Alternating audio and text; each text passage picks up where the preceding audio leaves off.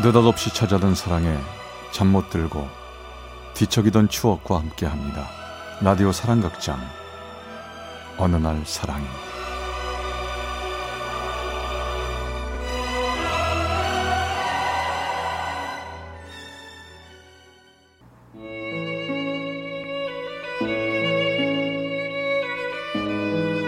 사랑의 체험수기 어느 날 사랑이 제82화.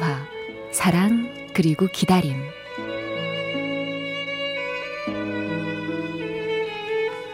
정확히 5년 전 일입니다. 저는 강남의 한 헬스클럽에서 헬스 트레이너로 일하고 있었죠. 그때 그녀가 저에게 살포시 다가왔습니다. 살포시라는 말이 좀 닭살스럽게 들릴지 모르지만 그녀는 정말 황무지에 살포시 내려앉은 한 마리 새처럼 저의 마음속에 살포시 다가왔죠. 불면 쓰러질 듯 가녀린 몸, 습자지처럼 투명한 피부, 찰랑거리는 긴 생머리, 한마디로 제 이상형이었습니다. 그녀는 당시 여대생이었고 몸이 건강해지고 싶다는 이유로 제 헬스클럽에 등록을 했는데 제가 트레이너로 배당을 받은 거죠. 전 첫눈에 그녀에게 반했지만 고객에게 절대 사적인 감정을 가지면 안 된다는 원칙 때문에 아무런 내색도 하지 않고 그냥 성실하고 친절하게 그녀를 대할 뿐이었죠. 그러던 어느 날이었어요. 코치님, 오늘 운동 끝나고 우리 밥이나 같이 먹을래요? 밥이요? 좋아요. 저는 이게 웬 횡재냐 싶어 당연히 승낙을 했고 우리는 같이 식사를 하며 이런저런 얘기를 했습니다. 코치님이 저한테 너무 잘해주셔서 고마워서 이렇게 밥 사는 거예요. 그래요? 눈치챘어요? 내가 잘해주는 거? 음, 그냥 앞으로도 편안한 오빠 동생으로 지내고 싶어요. 괜찮죠? 아, 그러면 얼마든지 대환영입니다.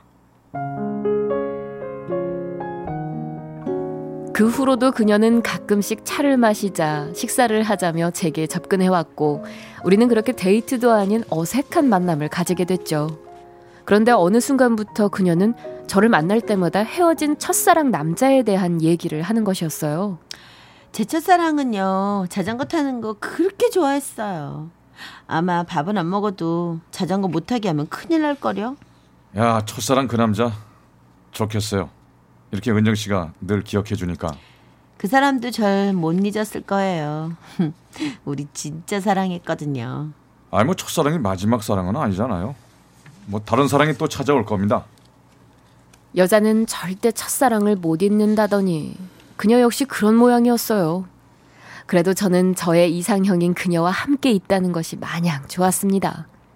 시간이 지나 그녀는 대학을 졸업하게 됐고 더 이상 헬스클럽에 나오진 않았지만 취업했다고 축하해달라고 연락이 오기도 하고 가끔 저의 직장 근처에 왔다고 밥을 사달라고 연락해 오곤 했습니다. 그녀의 말로는 저를 그냥 편한 오빠라고 얘기했지만 저에게 호감을 가지고 있다고 생각했어요. 첫사랑은 쉽게 잊혀지지 않는 법이니 그녀에게서 첫사랑의 기억이 지워지면 저에게도 마음을 열지 않을까 싶었습니다. 그리고 첫사랑의 상처가 치유되기만을 기다리며 고백할 타이밍을 생각하고 있었습니다. 그러던 어느 날 그녀가 내게 청천벽력 같은 말을 했습니다. 저기 코치님, 저요 몇 년 동안 일본으로 파견 근무 가게 될 것 같아요. 정말? 아니 몇 년씩이나? 네, 당분간 못 보겠어요. 어, 어 그러네. 아니 서운해서 어쩌지? 저는 말할 수 없이 슬펐고 가지 말라고 말하고 싶었지만 아직 별다른 사이도 아닌데 뭐라고 말할 수 없었습니다. 몸 건강히 잘 다녀와. 그리고 연락 자주 해. 그리고 저 연락처 꼭 알려주고 가. 알았지?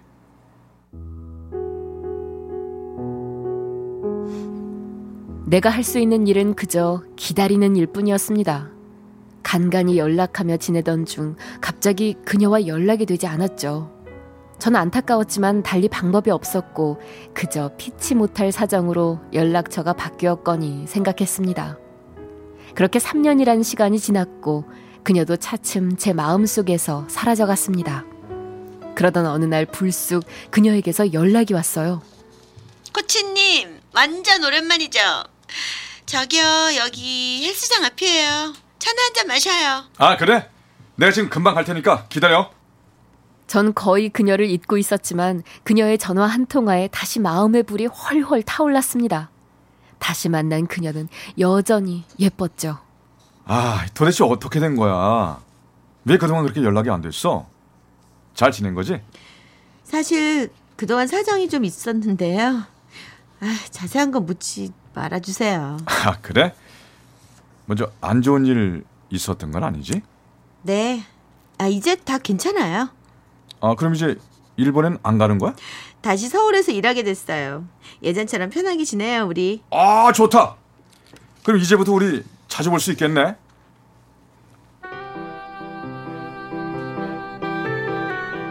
전 다시 그녀를 만나 예전처럼 밥도 먹고 차도 마시며 편하게 지냈습니다. 그녀는 더 이상 첫사랑 얘기는 하지 않았고 저도 더 이상 그녀와 편한 사이로만 지내고 싶지 않았습니다. 그녀가 또 떠나갈까 두렵기도 했지만 빨리 연인 사이로 우리 관계를 만들고 싶었습니다. 그래서 마음속으로 사랑 고백을 할 디데이를 정하고 하루하루 손꼽아 기다리고 있었죠. 그런데 그녀에게서 또다시 연락이 왔습니다. 코치님, 당분간 못 만나겠어요. 어, 아니 왜? 무슨 일인데? 사실 저 교통사고 나서 입원하고 있어요. 뭐? 정말이야? 어느 병원이야? 내 당장 갈게. 전 다리를 다쳐 입원해 있는 그녀를 위해 일까지 잠시 그만두고 한 달 동안 그녀를 정성껏 간호해 주었습니다. 정말 고마워요. 이렇게까지 안 해줘도 되는데. 아니야. 너무 부담 갖지 마. 내가 좋아서 하는 건데 뭐. 고마워요. 나한테 너무 잘해주셔서. 아무 생각하지 말고 몸 생각만 해. 알았지? 전 열심히 그녀를 간호했습니다. 시간은 흘러 드디어 그녀가 퇴원을 하던 날이 되었습니다. 전 그녀가 퇴원하는 날 내 마음을 전하기로 했죠. 이제 그녀도 날 받아주지 않을까 하는 생각이 들었거든요. 전 용기를 내서 그녀에게 고백을 했습니다. 저기, 저, 내가 오랫동안 하고 싶었던 말인데, 나 너 좋아해. 그냥 오빠 동생이 아니라 연인 사이로 지내고 싶어. 코치님. 아무 조금 갑작스러울 수도 있겠지. 하지만 난 오랫동안 고민했던 말이야. 저기 저한텐 좀 갑작스러운 말이네요. 시간을 좀 주세요. 제가 한 달만 생각해 볼게요. 그래. 지금까지 널 기다린 시간이 3년이야. 아마 그깟 한 달을 더 못 기다리겠어? 네 대답 기다릴게. 그리고 나 너무 오래 기다리게 하지 마. 네, 그럴게요. 하지만 한 달이 지나도 그녀는 저에게 연락해 오지 않았습니다. 전 불안하고 답답하고 힘들었죠. 일도 하지 못하고 전 전화만 바라보면 그녀의 대답을 기다렸습니다.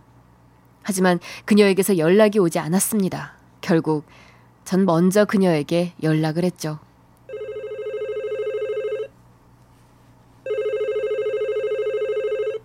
하지만 그녀는 다시 연락이 되지 않았습니다.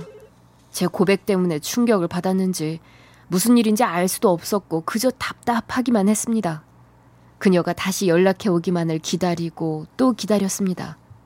조금만 참고 기다리면 다시 그녀가 언젠가는 연락해 올 거라 생각했습니다.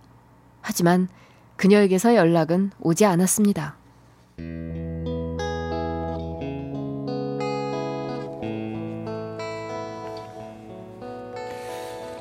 야, 너 진짜 완전 망가졌구나. 일도 안 하고 매일 술만 먹고 너 어쩌려고 그래? 어, 나도 힘들다. 하지만 포기하고 싶지 않다. 반드시 연락 올 거야. 야 야 야, 막 그만둬 이제. 이 정도면 끝난 거라고 봐야지. 도대체 지금 몇 달째냐? 연락이 없는 거 보면 마음도 없다는 거 아니냐고. 야, 야, 혹시 무슨 일이 있는 거 아닐까? 그때처럼 교, 교통사고 난 거 아니야?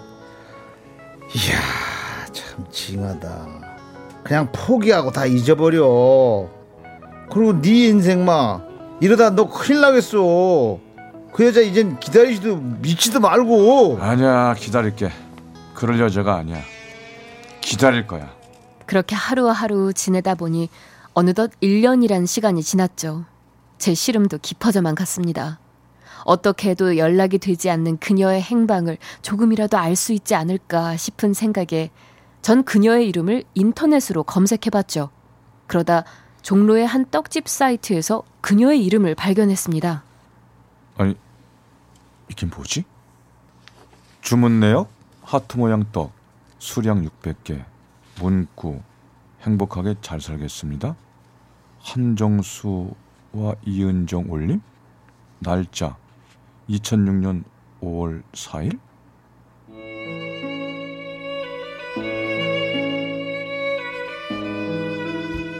떡집 사이트 주문 내역에는 그녀의 이름과 그녀의 첫사랑 이름이 함께 적혀 있었죠.